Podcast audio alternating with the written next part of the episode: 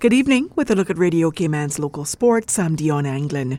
Two members of the Cayman Islands Powerlifting Organization recently gave a solid showing at the North American Powerlifting Federation and International Powerlifting Federation 19th Annual North American Regional Powerlifting Championships held in Panama. Radio Cayman's Shanda Gallego has the details. CIPO President Tony McInerney and recently crowned Cayman Islands strongman heavyweight Jordan McErlin competed in the 205 pound open equipped division and the 265 pound open classic and raw divisions, respectively. McInerney earned silver in his weight class, bringing home Cayman's 36th powerlifting medal to date since 2009. He said it has been difficult to prepare and train for competitions over the past couple of years due to COVID 19. Cayman was supposed to host North American Regional Powerlifting Championships in 2020, which would have been a qualifier for the 2022 World Games, but due to travel restrictions everywhere, the team has missed several opportunities to compete.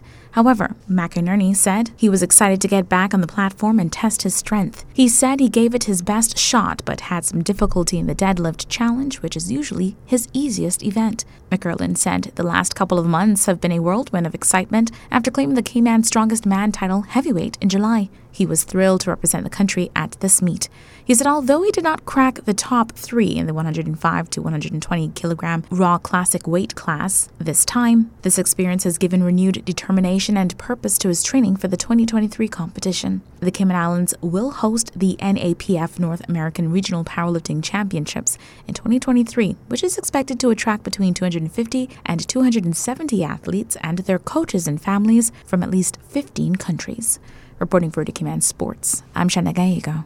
After a year's absence, the Cayman Youth Football Leagues will host the 2022 Dart Under 13 and Appleby Under 18 Boys and Girls High School Football Leagues. As Radio Cayman's Paula Cal reports, today the Dart Under 13 Girls League kicked off the 2022 season with the Dart Under 13 Boys League starting tomorrow. The leagues will continue on Wednesdays and Thursdays until the midterm break in October at venues across the island, including the Annex Field, Seafor Field, Camana Bay Sports Complex, St. Ignatius Catholic Field and the Clifton Hunter High School Field. Start times are between 3:45 p.m. and 4 p.m. Schools participating in the Dart Under 13 leagues include John Gray High School, Clifton Hunter High School, Triple C, St. Ignatius Catholic High School, Cayman Prep and High School, Cayman Academy, and Cayman International School. Defending under 13 girls champions Cayman Prep and High School are seeking a repeat as they defeated Cayman International School 4 3 in sudden death penalties in an exciting finale to win the league in 2020. Both schools finished tied on points but agreed to play an extra game to decide the championship. The young ladies from St. Ignatius Catholic School finished in third place. On the boys' side, Cayman International School captured the 2020 title, winning six of their seven games while suffering only one defeat at the hands of rivals Cayman Prep, who finished in third place behind runners up John Gray High School. Following the midterm break, the Appleby Under 18 Boys and Girls Leagues will commence and continue until the first week in December. These games will also be played on Wednesdays for the girls and Thursdays for the boys. For Radio Cayman Sports, I'm Paula Cow. Staying with football, the CIFA Executive Committee has confirmed at its last meeting held on Tuesday that all football activities scheduled for this weekend, including the under 23 summer competitions, will be postponed as the country is in mourning for Her Majesty the Queen Elizabeth II. The under 23 league last round changed to September 20th and 21st. The under 23 FA Cup semi finals changed to September 25th, and the under 23 FA Cup final changed to October 2nd.